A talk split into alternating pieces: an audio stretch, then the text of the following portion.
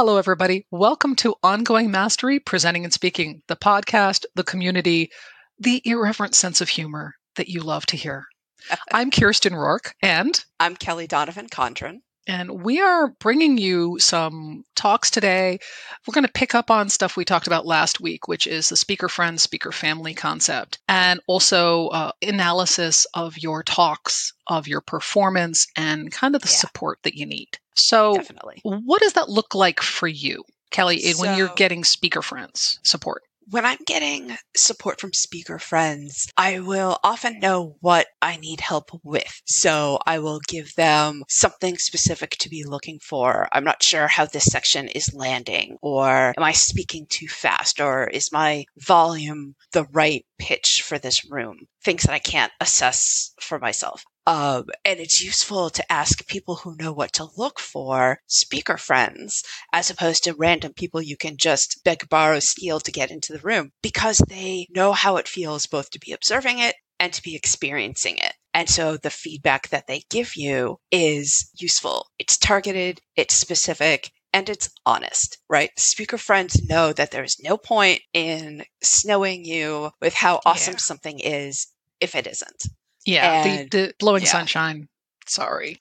And, and because they're speakers, you know that they understand what they're talking about. You can trust the perspective you've just heard as being useful coming from a place of information, observation, instead of a sort of clutching at straws. I need to say something, so I'll just say this. You know, yeah. I'll latch onto this tiniest detail and make it super important. Um, which is sometimes what can happen when well-meaning people don't know how to give feedback, right? They yeah. miss something big and they blow up something that's not that important. So that's been a really useful part of the experience for me. Uh, how about how about for you, Kirsten? It's been it's been really nice. I mean, I I've been part of my original speaker family goes back 20 years to when I started doing conferences in the learning and development world and in the Adobe world. And I got to revisit my original speaker family this last week in Vegas and see, yeah. you know, Dr. Allen Partridge, Dr. Pooja Jaisingh, the original two that were like, I'm like, oh my God, we've known each other for 150 years. And,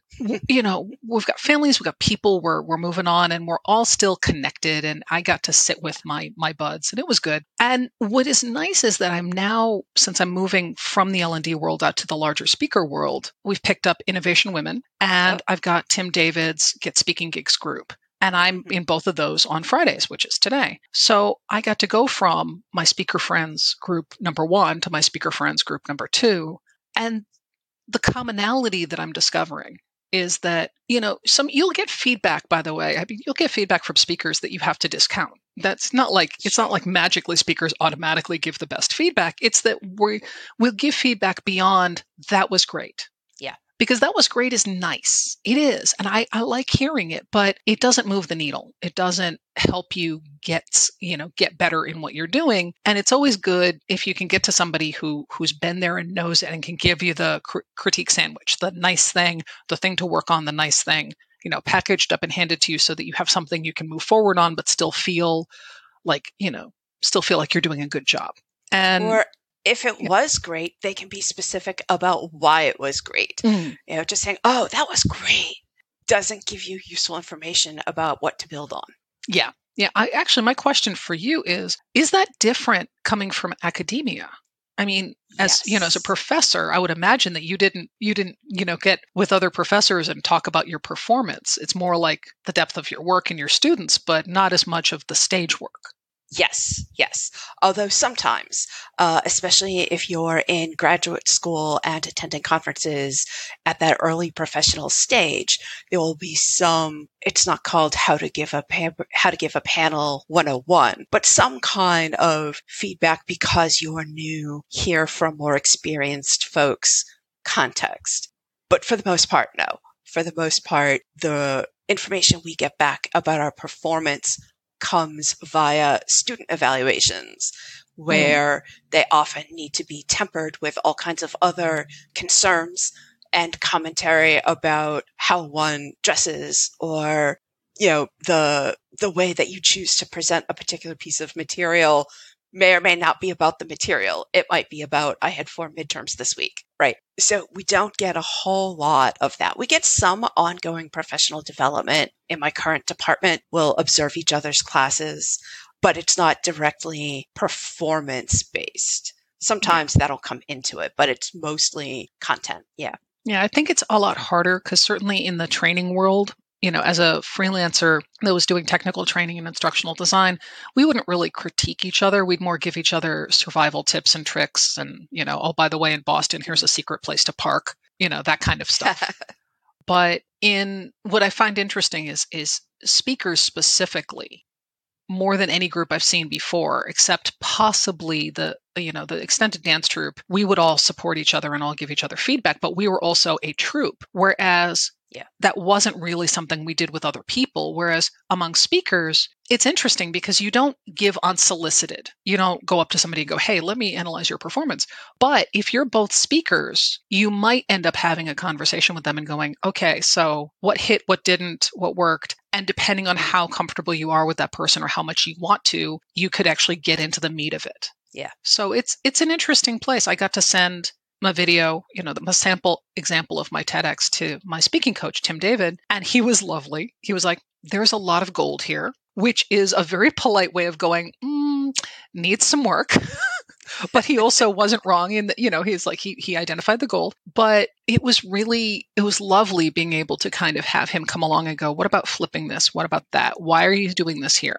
And then, yeah. you know, kind of thinking it through because you put a lot into this. I don't I don't know anybody in the speaking world that is not doing it out of a sense of a personal drive to share and give and, and make the world a better place, even though, yes, it's a job. We want money. Hey, I like money. Pay me.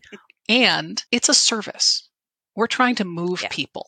So I everybody I know has that same kind of passion about, oh, but I just really, you know, I want people to understand or see or hear or feel this thing.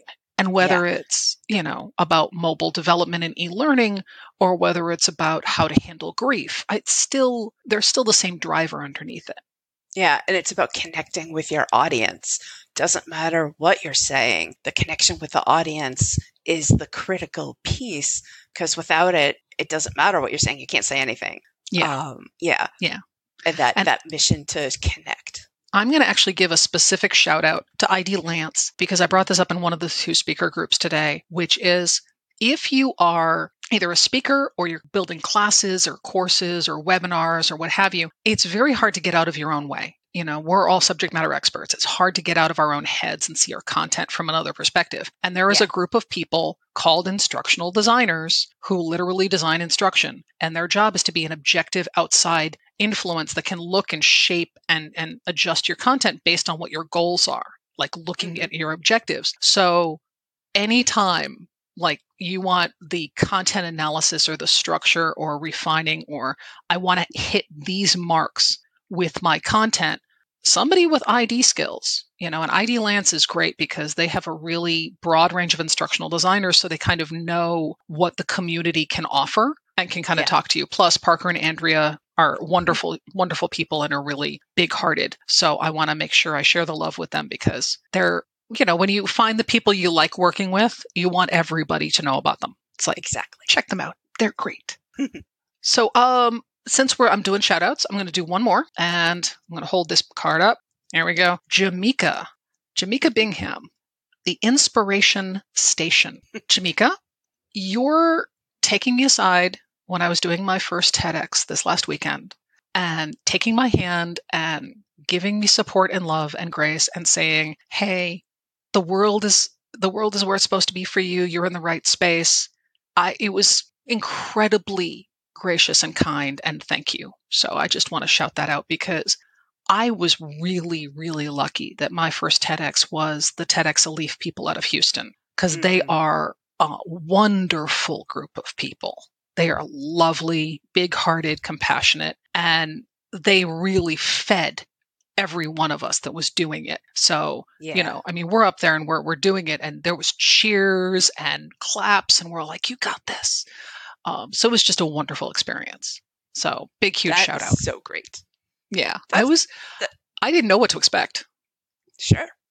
Yeah. You know, I love that the day was, you didn't put it this way, but it sounds like the day was just sort of one big passing, passing the love from speaker to speaker, right? We're going to be behind this person. Now we're going to add to that and be behind the next person. We're going to add to Yep. that and be behind the third person.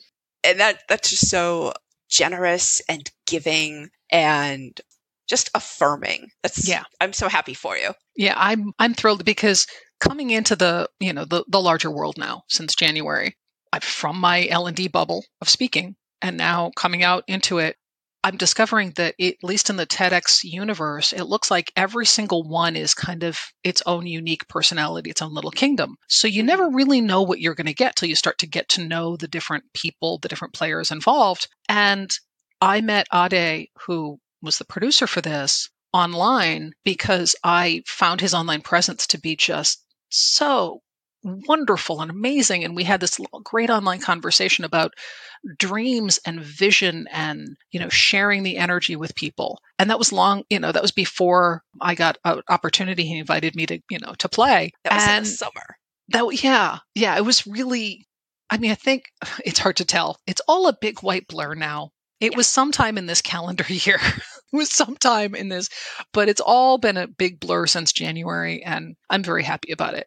So we in this podcast wanted to talk about, you know, speaker support and family and giving feedback. It is hard to get feedback. It's hard to give feedback. is. It's harder to get it. Yeah, And it is. It is. so, as a professional of giving feedback, I'm going to put you on the spot. How do you advise people who are not used to giving feedback to start doing it? if someone asked me to give them feedback, I actually do this even as a seasoned professional.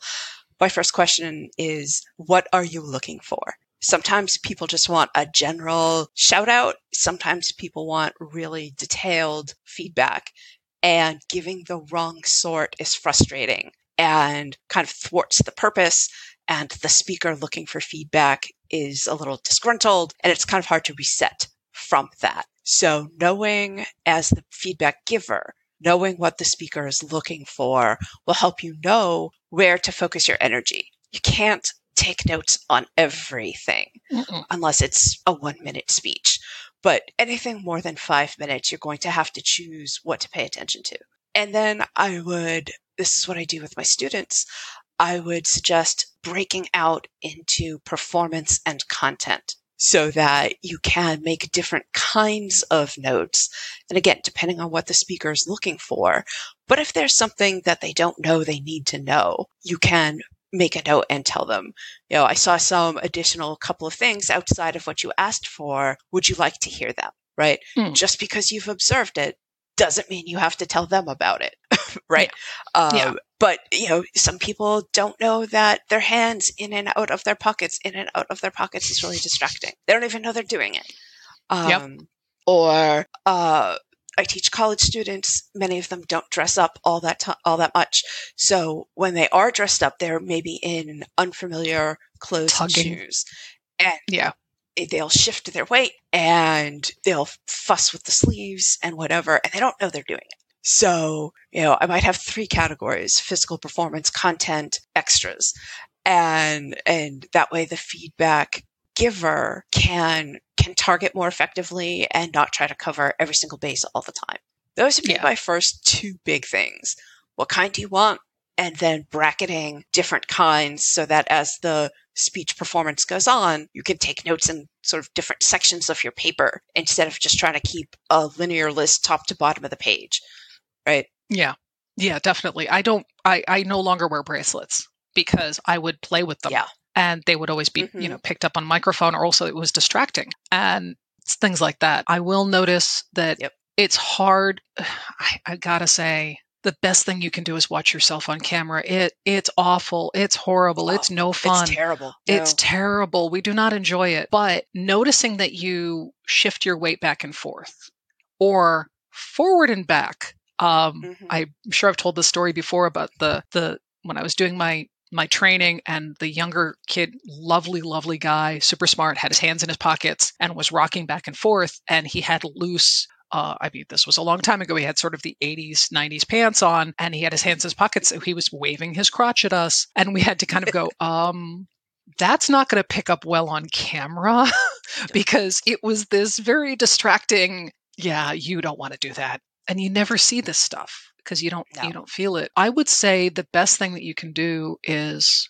pick one thing you would like them to work on and two things that they did beautifully and Mhm. sandwich it because for me I know I I need to I need to I need to give grace to the fact that we're all doing ongoing mastery we're all working on getting better and that takes time and that means you can't work on everything at once you you have and to it takes vulnerability.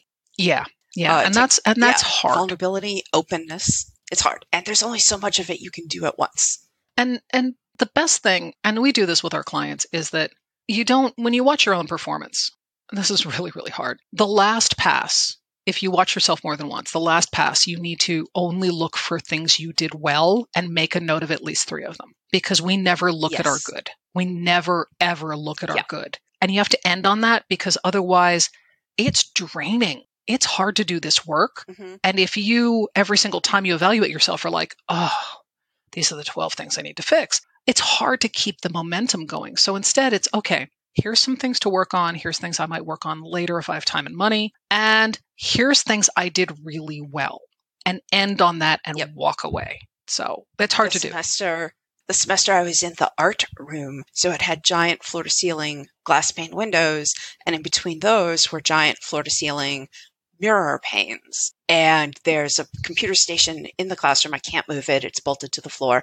So for the entire semester, I watched myself teach because I had to stand at the computer to show what I wanted to show. And therefore, that's where the mirror was. And it was so, so distracting. And so, that thing you just said about, okay, next class, I'm going to work on this one thing because I'm still trying to teach my class. I still need to get through this set of material while I'm also trying to do the brain processing of working on the one point, right? Yeah. And so at the end of the class, I'd be like, did I do that better? Yes, I did. Good job, me. Okay, what's the next thing I'm going to work on? But that that live, so I didn't have a recording, but that live watching myself teach was a really formative experience. Uh, informative, somewhat terrifying, but yeah. really useful. Yeah. At d- dance events, you know, you'd have the wall of mirrors and Mhm. the instructor in front and i would end up you know i'm assertive. I'd be one of the people in the front row. So I, obviously we needed to flip rows because the same group of us always ended up in the front and then the shy people always ended up in the back. So luckily in middle eastern dance they do a lot of flipping the rows which is great. And when you're up to where you can see the camera uh, not the camera sorry the mirrors it really helps because you're looking at the instructor and then you're looking at yourself and you're doing the same arms. No you're really not and you move your body and go, oh, wait a minute, they're do oh, they're here. Even though it feels like they're here, they're here. And that feedback, that reciprocity that you get is kind of the same stuff that you can get by watching yourself. You can kind of go, I remember being really energetic here. It's not reading. Yeah. What could I do to make that read more? Maybe lean in a little bit more or gesture mm-hmm. a little bit broader or that's reading bigger than I intended you know so it's it's de- very much a performance evaluation but just be kind to yourselves because it's it's ongoing mastery we're never done you're never no. when you're done you're that's it like it's over so it's always I still trip over my feet in the classroom. I'll turn too fast and Mhm. try to point at something and overbalance and kind of grasp onto the table right there. I think there's a running betting pool on which day it's going to be before I just absolutely twist my ankle. So, you know, I could understand myself in space a little bit better. okay but please don't hurt yourself please I won't. because Okay. No, that would be bad. So that was what we wanted to come on today to talk about is just, you know, a little more about analysis and performance, you know, the value of finding people who understand the work that you do. And that doesn't mean they understand your topic. You know, speaker speaker friends don't necessarily have to understand your work in the in the words to understand the art of what you're doing. So it's Mhm. always worth finding communities and the Innovation Women community and Tim, da- uh, Tim David's uh, get speaking gigs communities are uh, every friday I, I love those. They feed my soul. So please come come find us. We are on linkedin in ongoing mastery presenting and speaking the group. And let's give everybody a, a little homework assignment this time. Ooh, walkout music our homework? in walkout so walkout music. If you could Yeah.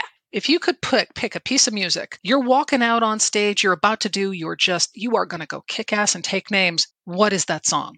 Tell Yeah. us in the chat tell us on the socials come into linkedin and let us know Kellie what is your what is your dream song if any song you pick would absolutely nail it for people what would that be Dropkick Murphys Queen of Suffolk County. I grew up in Boston. I am a Boston girl to my bones. And there's a group of friends that, when they hear that song in any context, will immediately text me and tell me they've heard it. So uh, that would be my ideal walkout music. Yours? So if I wanted to really have it be like a wonderful edgy, you know, come on, come out, let's let's have some serious energy, I'd have to pick something from the Pogues because that would just feed my soul. Though I will say that what I did this last week was I used Pentatonix. And the Mm. wonderful thing about their music is that the vocal performances are diverse enough that you can find kind of anything. And I found something that was just a little a little R&B, a little kind of hey, let's come and party. Let's do this thing. And that fit Yeah. exactly the right energy. So I would probably pick um, you know, pick something that had Oh God. I you know, I think maybe Prince, like something that had the strong musical quality but also the energy and just be Yeah. coming out and going, "Okay, ready? Are we ready? Shall we dance? Let's do this thing." Cannot, cannot go wrong with Prince, always. So everybody let us know what yours is. Again, uh, I did not pick specific music, so that will be my homework is to find a very specific song, not just an artist. Thank you everybody. Cheers.